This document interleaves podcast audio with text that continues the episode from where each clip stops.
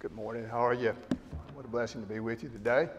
What a blessing it is to be together in Jesus' name. And though uh, lots of us aren't here together, I just want to make you most welcome today. And may the Lord bless us to rejoice in His great salvation. I really appreciate your faith.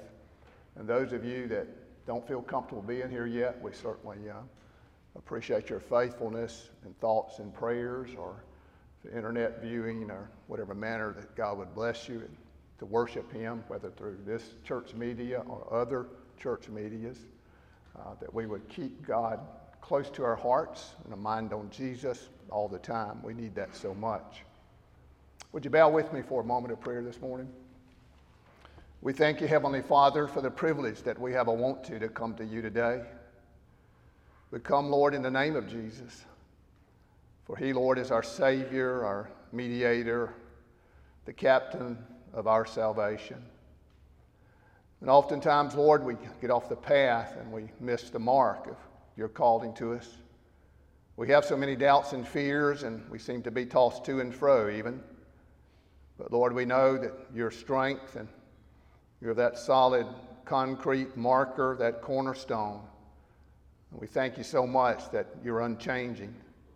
Though we see so many changes around us, we, Heavenly Father, look to you now from where our help comes. As we do the hills and realizing you're the creator of all things. Help us, Lord, to worship you today in spirit and in truth.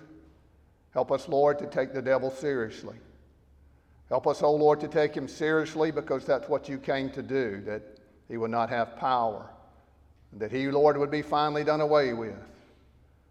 We help, help us, Lord, to have discernment, to be harmless as doves, but wise as serpents. Oh God, bless this waiting congregation.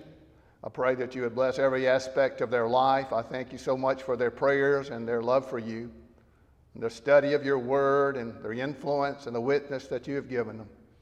Help them all, Lord, not be discouraged, not one bit but continue to look to you, the author and the finisher of their faith. And many others, Lord, that are viewing in different places, I pray that you'd bless them right in their homes, right in their hospital rooms, beds of affliction, whatever situation they're in, oh God. You're able, Lord. There's no walls that can hold your Holy Spirit back. We ask you, Lord, to help us. We pray that you would open the eyes of those that seem like don't even want anything to do with you. But you can, Lord, change the hardest heart. There's nothing too hard for you.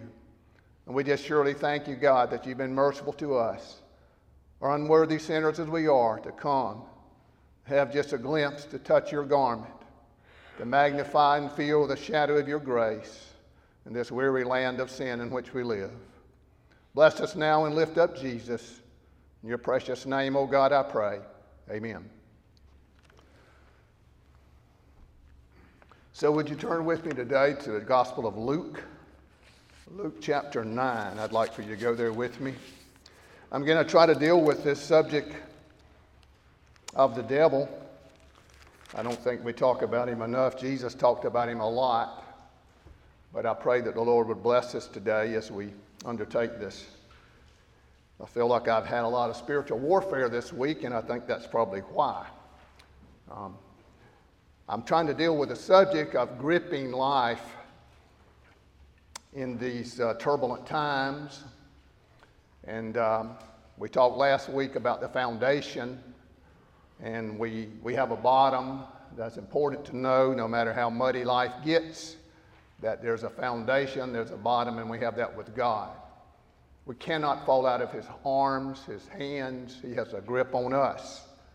I think sometimes we need to be more mindful of his grip on us than trying to grip him, although I think it's really important that we assume the responsibility that God has given us as believers to respond to his almighty grace, that he does equip us to fight the good fight of faith. I want to mainly make us aware this morning that we are in a warfare. We're in a spiritual warfare. And as we approach the end times, it's going to get even more tense. I'm one of those, and as far as my end time view, believe that the church will be right up to the very end. The church will not be raptured in the sense that we'll miss all the, the horrific things that's going to happen. And I pray that God would bless us to be more warlike, more staunch in our faith and our witness. I really, you know, I was thinking maybe it was the music this morning, uh, the prelude there. Uh, thinking about my grandchildren. And I tell you, this devil is a, is a horrific being. He wants to destroy you. And he never, he never gives up. His death sentence has already been met on cross. But his execution is yet. And we're going to see that in Revelations 20, verse 10. There's coming that time when he will be gone away with. But God has given him a little reign, and he's doing as much as he can to deal with it and to destroy you, to divide you, to cause as much chaos, to discourage you, to take away all the influence of God that he can. He would take your very soul to the depths of eternal hell if he could. And the thing is, and here's the crisis, which I think is a greater crisis than COVID 19, that unseen virus that we all seem to be battling, and rightly so. But there's another unseen being in the world. His name is Jesus. I mean, his name is Satan. There's an unseen being named Jesus, too, that we can't see. He's our intercessor in heaven. But I'll tell you, the, the spiritual warfare that we fight, the demonic influence that is in this world will make COVID 19 look like a Sunday school sniffle. And I pray that we'd be mindful of it. The crisis, though, is that it's all done under deception. It's all done under uh, the Enlightenment age. It's all done under the perverting of the truth. It's making us feel guilty for standing up and believing what God says we ought to believe. And he's no different. It started way back at Eden. That's the same way the devil did with Adam and Eve. And that's what he's going to do with us, and as much as he can. But we have the remedy. We have Christ. And I pray that we would put him on today because he is our armor and we need him so much. So today I want to talk the second message regarding uh, gripping life in the times we're living in, getting a grip on life take the devil seriously. You know, it's amazing to me how many Christians, professed Christians, do not take the devil seriously. I, I don't know what, what you feel about it. Uh, I, I imagine you that are in law enforcement know that you got to take him seriously. You probably know a little more about spiritual warfare than some of us. Um, but all of us have been under the influence of demons. All of us have been a part of the spiritual warfare that wars against our soul. If you say, well, if you ever wonder if you've met anybody that's, that's been uh, acquainted with demonic activity, you don't have to wonder any longer. You've met yourself, okay? Just look in the mirror. Um, and as, as we deal with this, I pray that the Lord would give us a tighter grip on Christ, um, away from this world, and give us the strength to not give up and to fight the good fight of faith. I was reading in a, in a very uh, uh, noted uh, theologian's account of demonic activity and Satan, and, and he said that 35%, this was a, a Barna Group poll that was taken a few years ago. 35, only 35% of professed Christians say they believe in the devil, that he is a real being. Uh, lots of people think he's a symbol of, of uh, evil. He's a real being. Uh, the devil is God's devil, and, and there's no no, let me go ahead and say this there's no battle that God is fighting against the devil. There's no comparison of God Almighty and the devil. Now, you want to compare the battle, you can compare it of, of Michael the archangel and the devil. You remember when Moses was buried, uh, the devil wanted his body, and Mark the archangel fought him off. Uh, I bet we would all be really, really, we would take him seriously, all of us in this room and all of you listening, if we really knew how close we have come to demonic activity in our life, how close the devil has come to our very lives, I believe that with all my heart. And, and so, so we need, it should cause us to bless God more and, and be strengthened in this, in our, in our ways. But I want to read, uh, I want to use as a text an account in Scripture from Luke, as I ask you to turn there with me. Luke 9, I'm going to read verse 37 through 42. And I want, I want you to keep in mind the context of this. This is right after the Transfiguration, one of the most blessed times on earth the disciples had with the Lord. Don't ever get too, too bold in your faith that, that you don't think the devil will sneak around. He's a sneaker, and he's a liar, he's a deceiver. And uh, Jesus called him the father of lies in John 8 44. And yet he does that He's not going to be dressed, you know, with a pitchfork and a red suit. He's going to come in enlightenment and such a, you know, the Bible calls him an angel of light. I mean, he's not to, he's not to be what we think he would be. He, he's to make us feel really, really good and, and make us feel guilty if we deny anything that he's trying to promote. So, as we look at this, look at these verses with me right after the sermon or the transfiguration. In verse 37, and it came to pass that on the next day, when they were come down from the hill, much people met him. That's Jesus, coming from the hill, the Mount of Transfiguration. And behold, a man of the company cried out, saying, Master, I beseech thee, or I beg you, look upon my son for he is mine only child. And lo, a spirit taketh him, and he suddenly crieth out, and it teareth him that he foameth again, and bruising him hardly departeth from him. And I besought thy disciples to cast him out, and they could not. And Jesus answering said, O faithless and perverse generation, how long shall I be with you and suffer you? Bring thy son thither.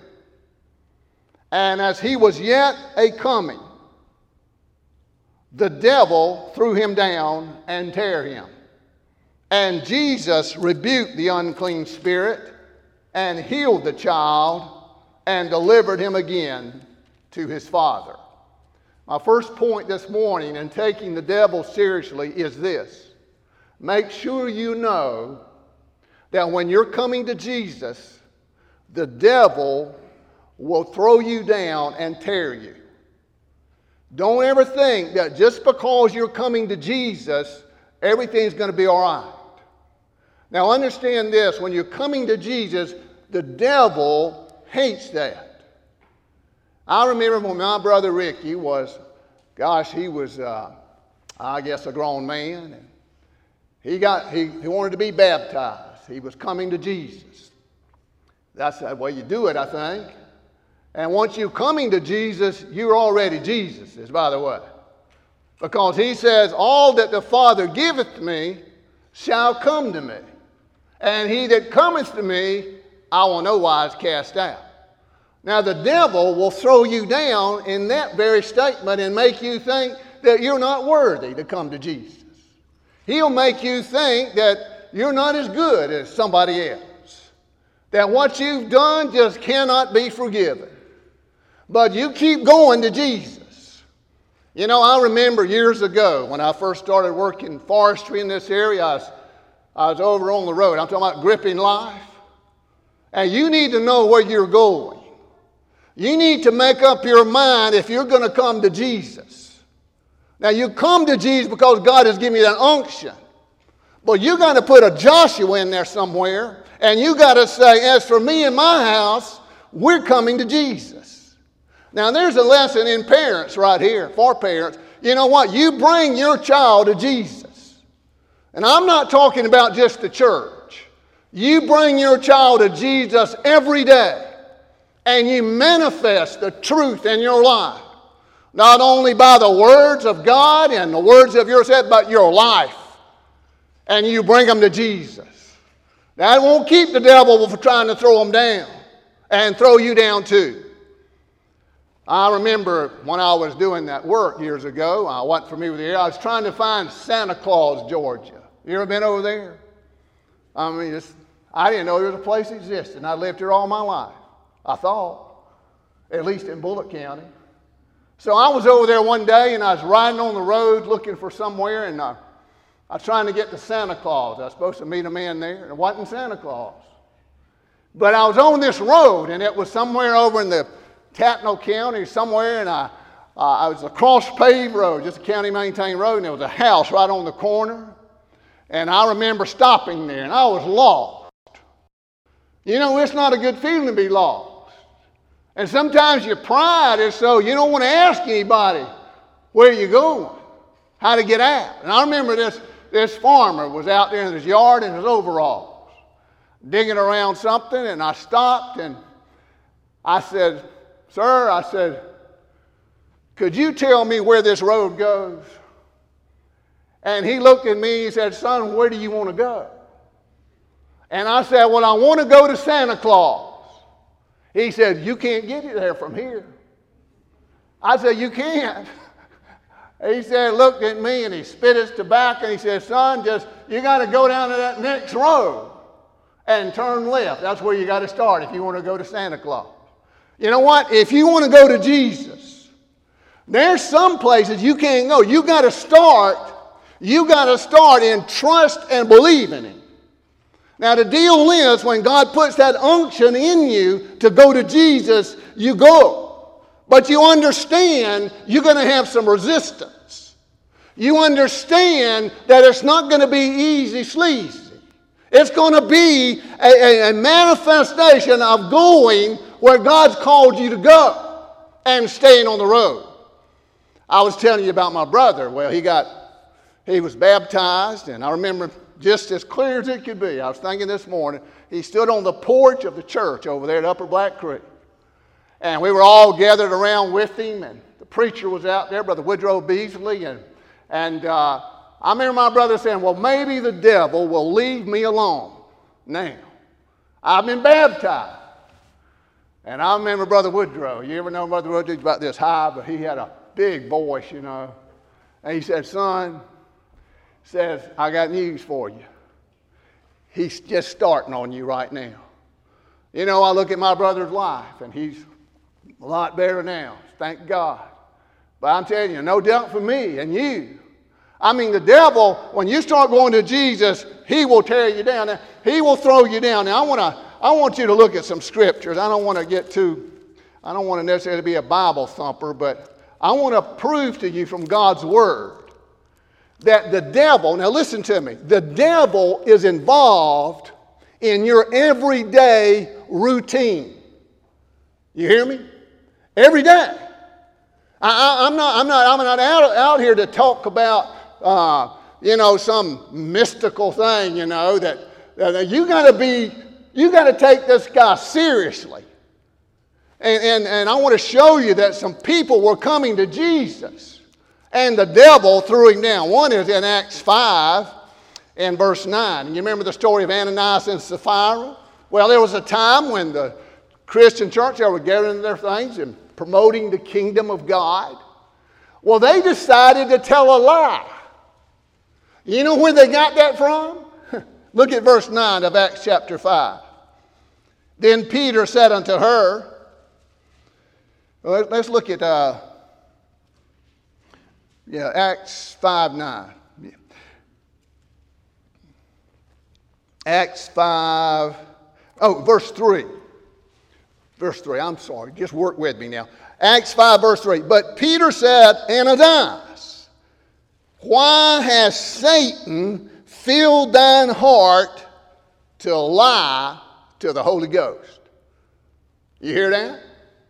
You know, when you tell a lie, you know, I said, well, that's a white lie. You know, sometimes we'll tell, oh, just kind of get out of a, keep from being embarrassed or something. That comes from the devil.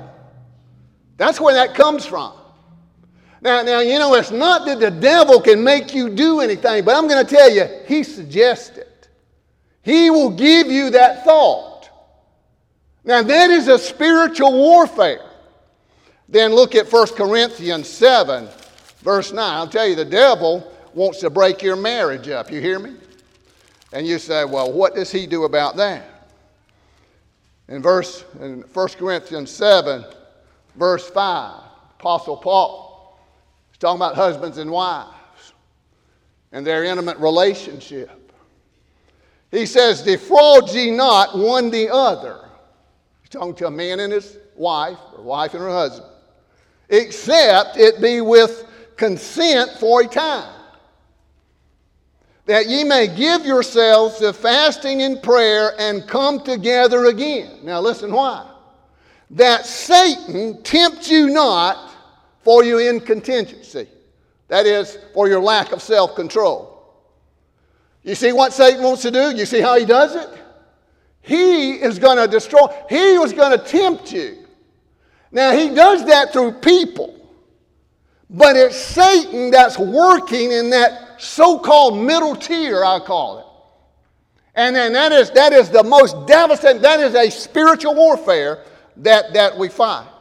And uh, yeah, I could go on. In Luke 22, here's the Apostle Peter coming to Jesus.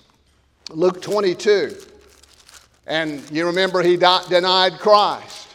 And he says there in Luke 22, in verse, uh, what, 31 or so? Yeah.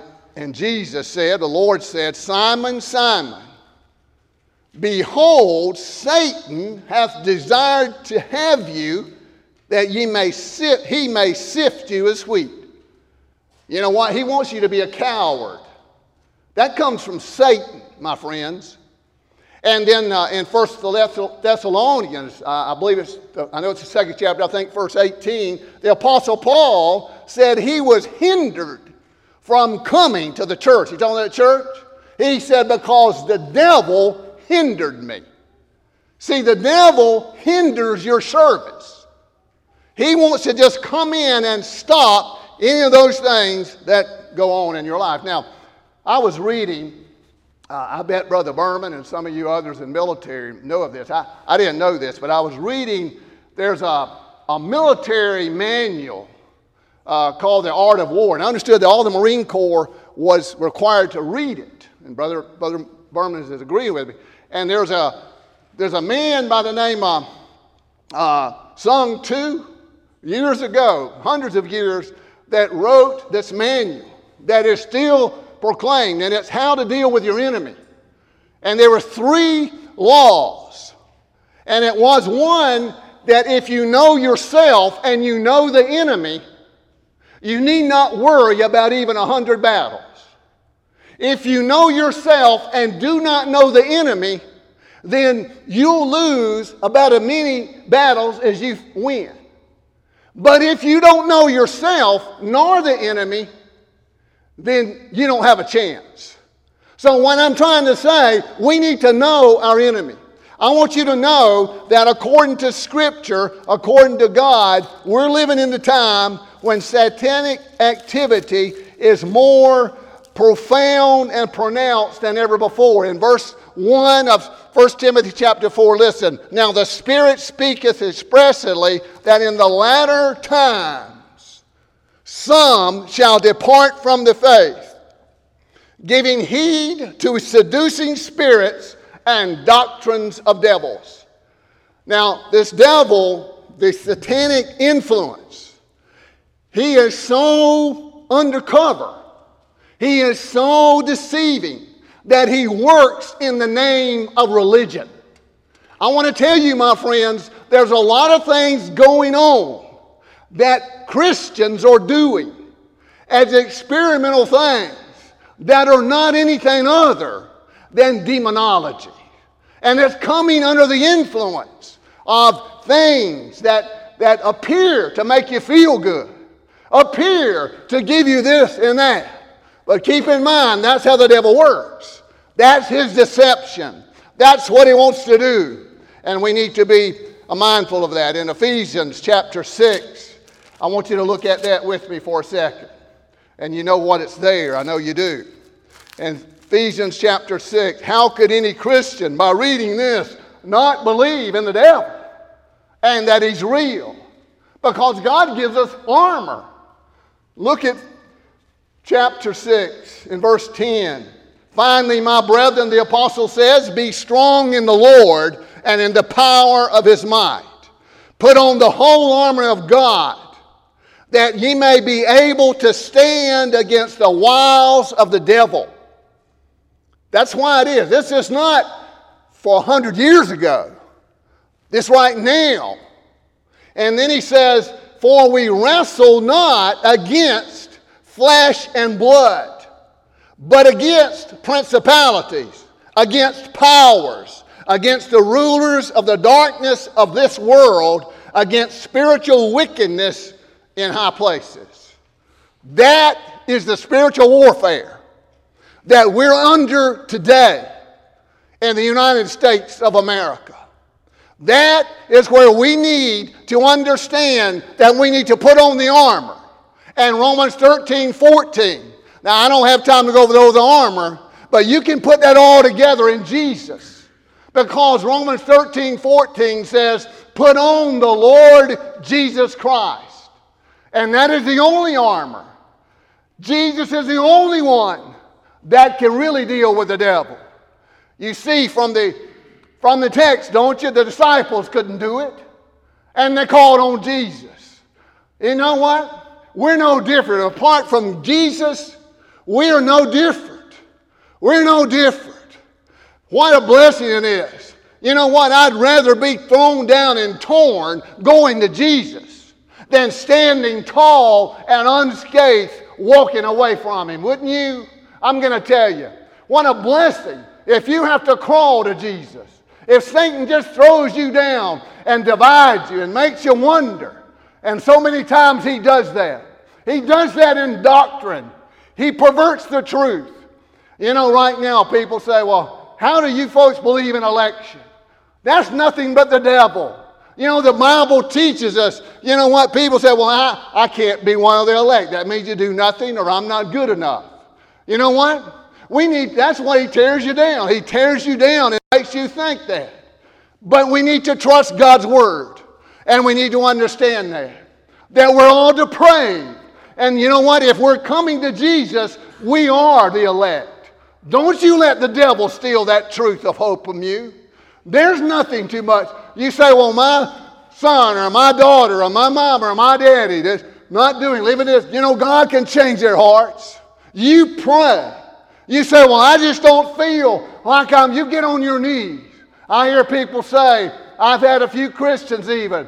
I think, Brother Randy, I've committed the unpardonable sin.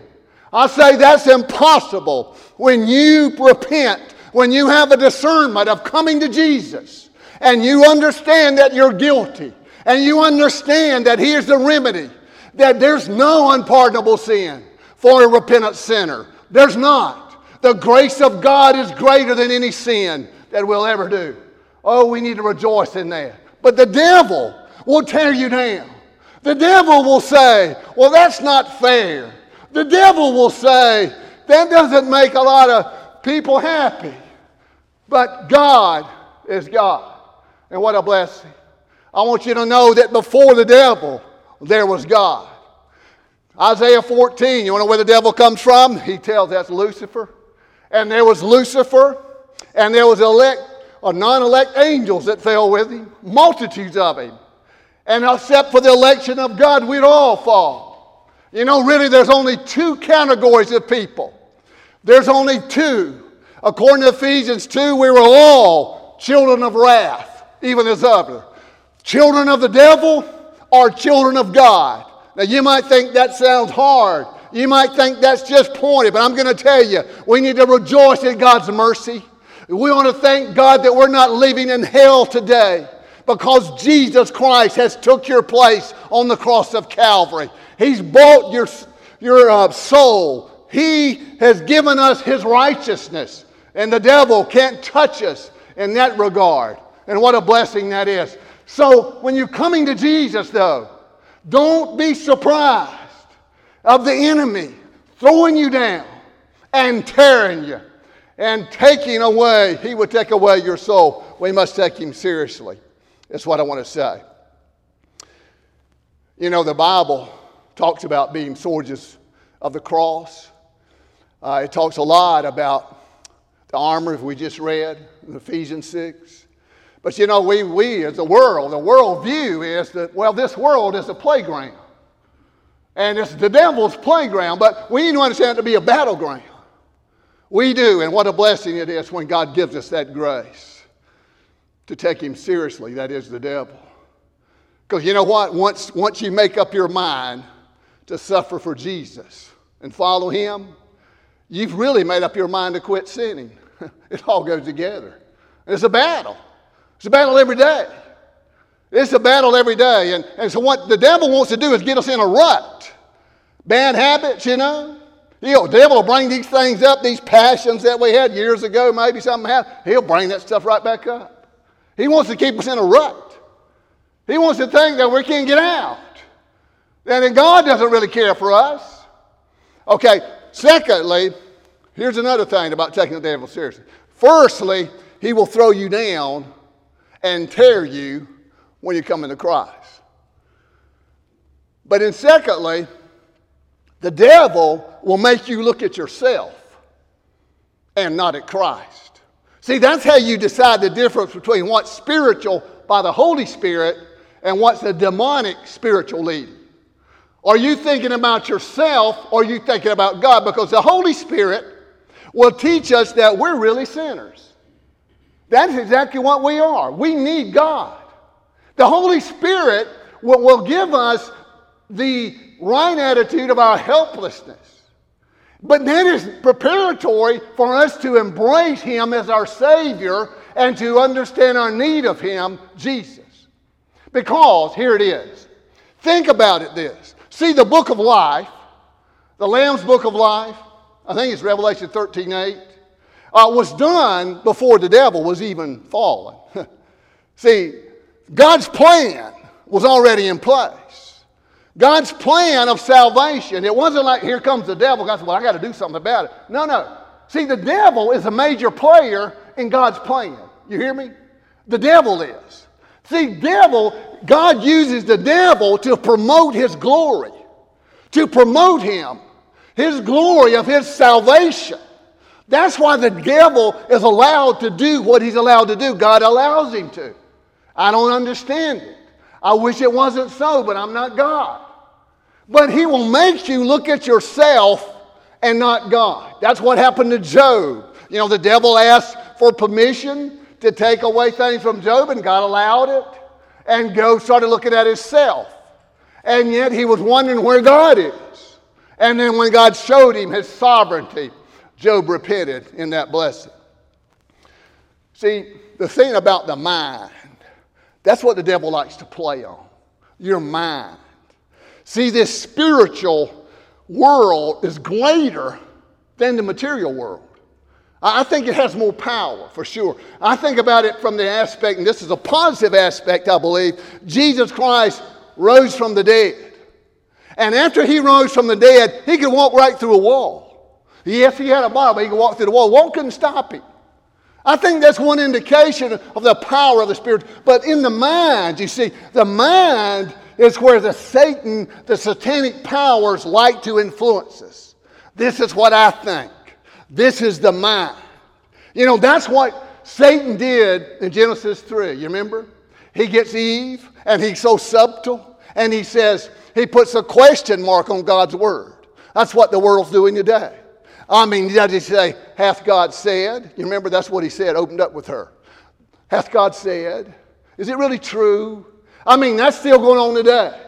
And so, so he says to her, there's nothing, you, you really won't die. You know what? That's the world today is full of occultists. The world today is full of things that, that are satanic under the shroud of something that is promoting our intelligence. That's what happened in the Garden of Eden. That's what happened because what happens is the devil tries to get Eve to, to question God. And you know, now you see things like people believe in reincarnation. There's nothing but the cult. meditation. You be real careful when you start meditating and channeling and all that. I'm going to tell you the spiritual world is real, the mind is powerful. We're to have the mind of Christ, okay? And you stick on Him and you lift Him up. And He gives us the victory because He's the one that said, Lift me up. He tells Moses as the serpent was lifted up, the brazen serpent. That brazen serpent is judgment. And the serpent is indica- indicative of, of Satan that Christ, God, judged by his work on the cross. And you lift that up. And so Satan is like that. The mind is so real, so powerful. And we need to be really, really careful how we deal with our minds. You know, anger and hatred and things like that are going on. And he tells, you know, remember he tells us that this knowledge of good and evil says God just tried to keep, you know, what so much of the satanic world in today is met. Where's it? Where do you think, you look on TV, these kids that are rioting, most of them, a lot of them are young, college. You know where the Black Lives Matter, you know where the uh, Atif, what is it, Atif, Atif and all that kind. That is the college group. Most of the time, this age of enlightenment, I know my girls, and I know my, you get into a college professor, and we got so many good ones, but, but then some, they're going to question God. That, that's where it's coming from. It's, it's an age of, of the academia, uh, of this world view. And that's a battle that we got to deal with. We got to understand that God is not going to change.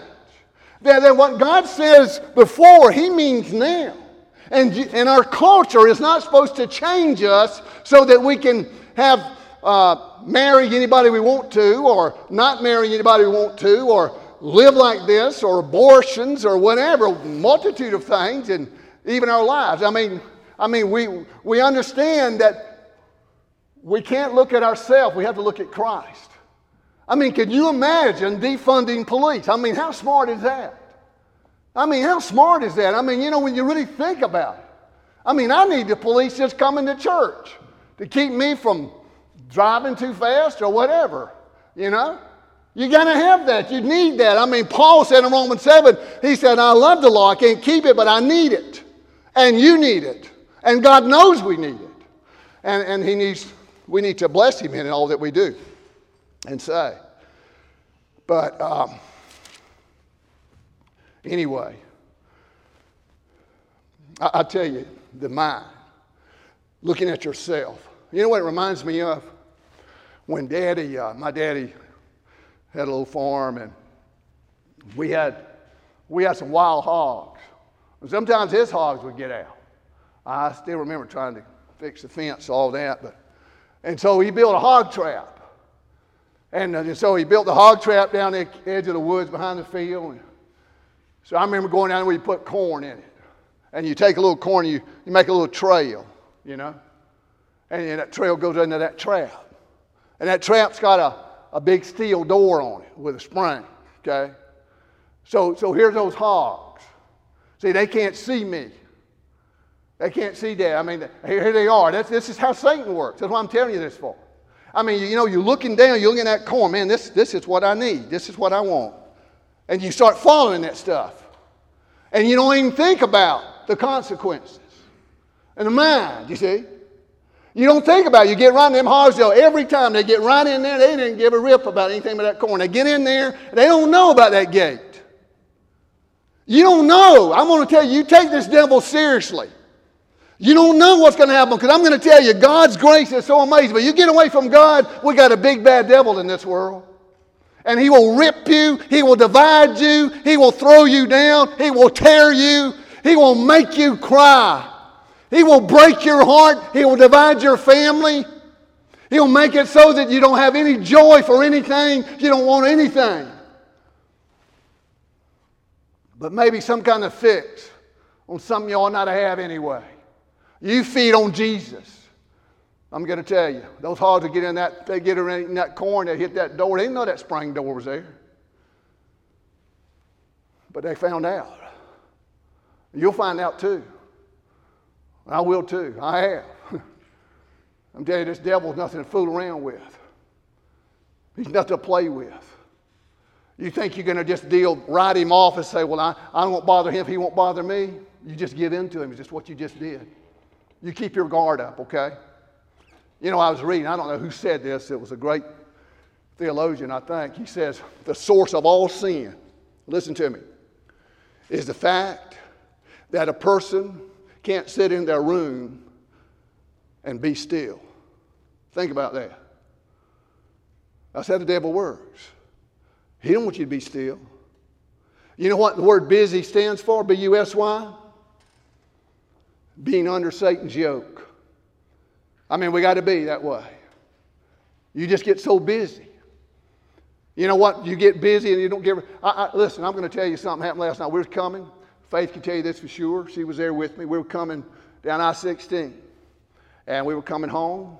And we hit a, I mean, you know, I was thinking about getting home. And I, all of a sudden I stopped there about Bloomingdale exit.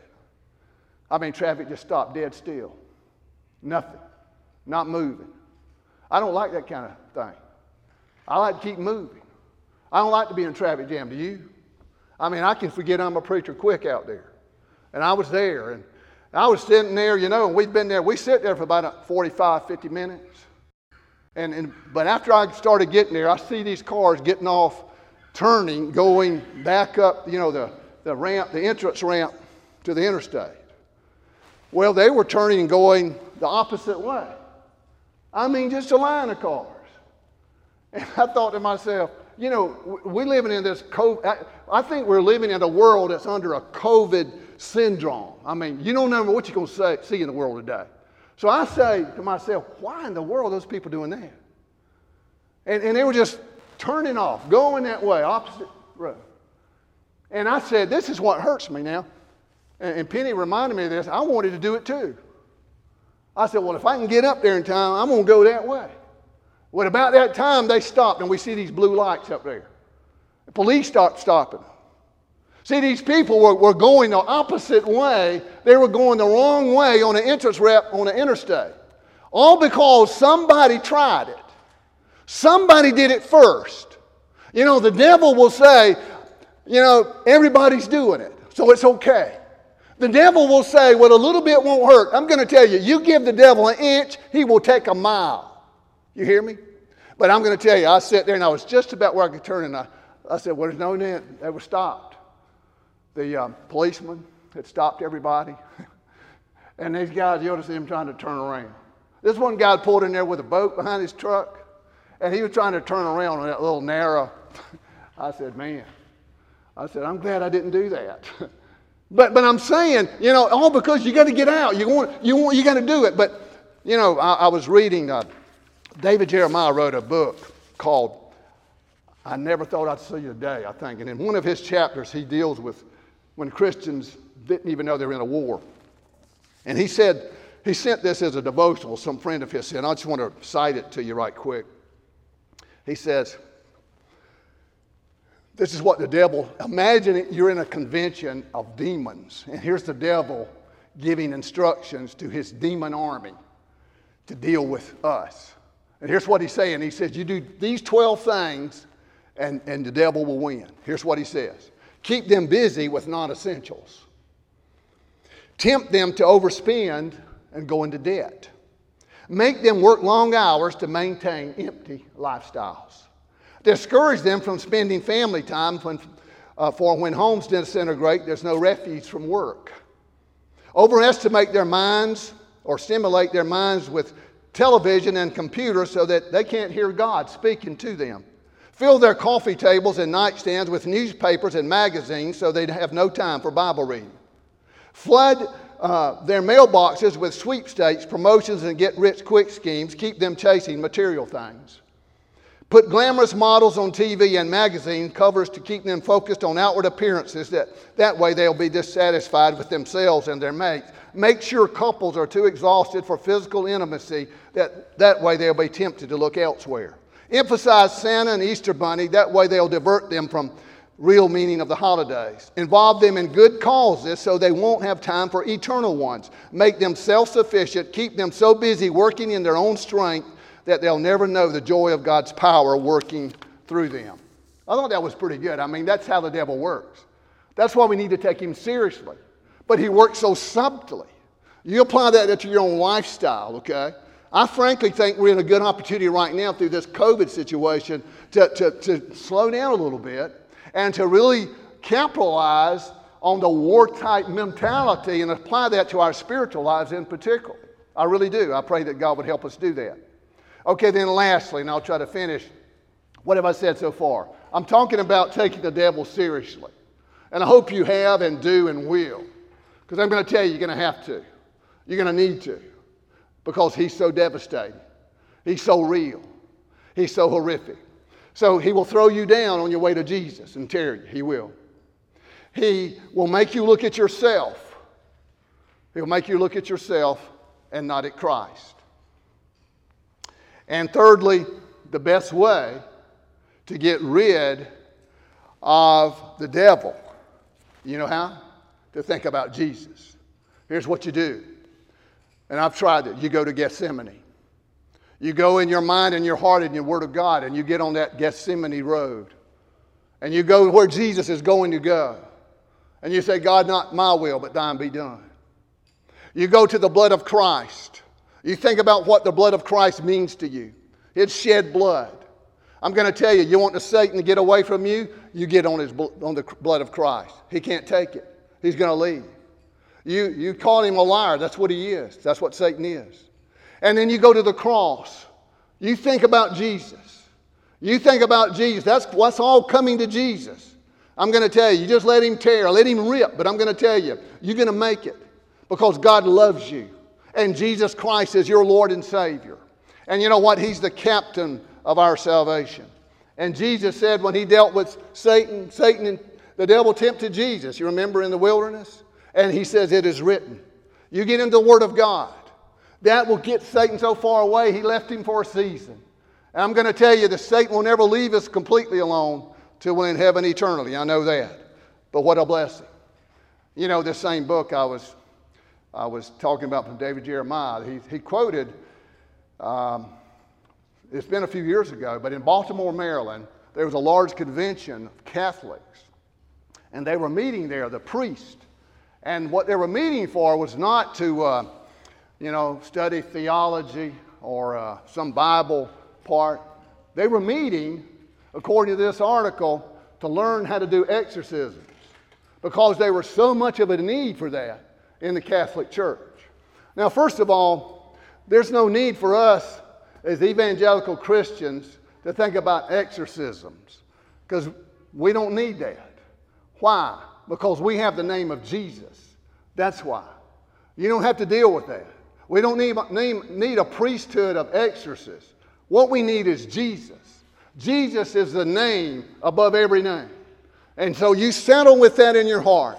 You take the devil seriously, but you take Jesus even more seriously that he has blessed you and given you. You know, I was thinking uh, the other day, I was reading somewhere during the Fourth of July times or something, studying something about Napoleon Bonaparte.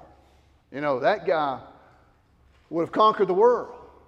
And it was said in the book I was reading that he spread a map on the table and he had his generals in there and he spread a map and he pointed to a red spot on the map and he said, Gentlemen, if it wasn't for that red spot, I would conquer the world. And that red spot was the British Isles. That was the one thing that he couldn't conquer. But he said that red spot. You know what? I want to leave. Jesus Christ is that red spot that Satan could not conquer. Satan could not conquer or stop the resurrection of the Lord Jesus. He couldn't. He couldn't stop it. And it's that red spot on Calvary's hill that we're trusting, and Satan knows it. And that's why the demons even cried out when they saw Jesus, What have we to do with thee, Jesus? They don't want any part of it. So the closer we are to Jesus, the father of the devil will be away. I did want to tell you what's happening to this devil.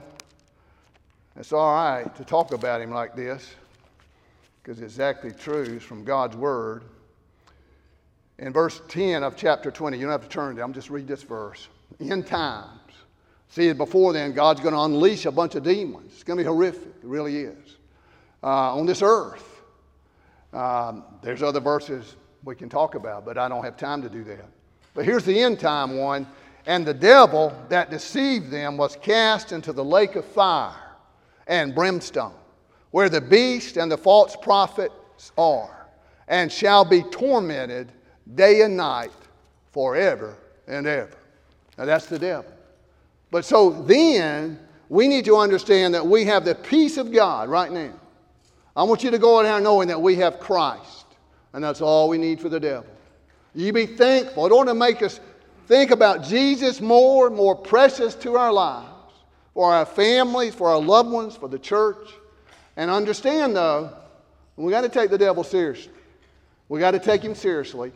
But his, his days are limited, and we have the opportunity to put on Christ for this warfare that we must fight. May the Lord bless you. I pray that you'll keep you real close to Him and that the devil won't bother you. I wish I could take that away. I mean, I do. But I know that He's there. And I just want to warn you. And the worst crisis we could be in was to be, would be able to say, to have an uh, evil awareness and to be unaware of that evil. May the Lord bless us. Would you bow with me? Dear most precious Heavenly Father, we thank you for taking care of the devil. We don't understand all that he does, but we know, Lord, that he can mess us up. He can trip us up.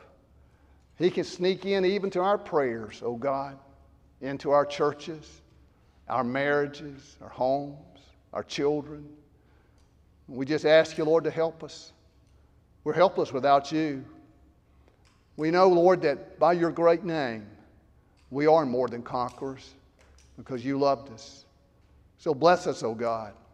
Help us to take the devil seriously, but help us, Lord, to love your grace, your mercy more fervently. Thank you, Lord, for the great victory that we have in Christ. In Jesus' name I pray. Amen. Thank you very much for being here today. May the Lord bless you and uh, keep you very close to Him this week.